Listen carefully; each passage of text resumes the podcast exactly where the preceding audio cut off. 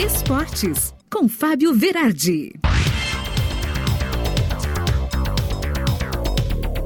Chegando com o Esportes desta segunda-feira, e o Grêmio consegue a segunda vitória consecutiva no Brasileirão, coisa que a torcida não via há muito tempo. O Grêmio ganhou de 3-1 da Chapecoense lá em Chapecó. Degrau por degrau, o time de Wagner Mancini vai fazendo do sonho quase que uma meta, né? O Grêmio é o 18º colocado na tabela, tá no Z4 ainda, né? 35 pontos, mas agora a 2 pontos do Bahia, que é o primeiro time ali da alça de mira. O Bahia acabou empatando em 0-0 com o Cuiabá ontem, e a batalha tricolor continua passito, passito. A direção tricolor continua incentivando muitos jogadores e a torcida que é possível sim o Grêmio escapar da Série B.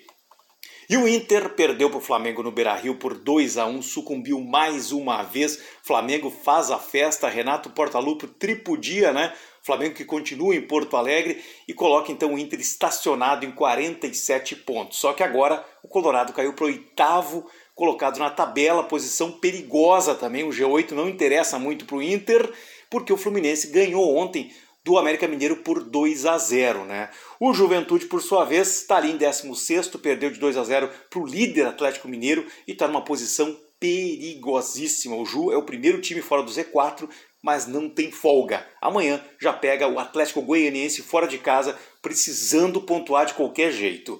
E o Grêmio, amanhã na Arena, tem o Flamengo, jogo tenso e vital para a torcida, muita fé, muita luta. Amanhã pode ser uma definição geral para o Grêmio em todo o campeonato. O Inter vai jogar com vaga direta contra o Fluminense só na quarta-feira, né?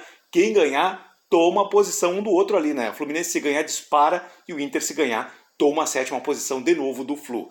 E atenção, amanhã temos Palmeiras Atlético Mineiro e dependendo do resultado do outro jogo, né, entre Grêmio e Flamengo, já poderemos ter 99% de certeza que o Galo será campeão brasileiro.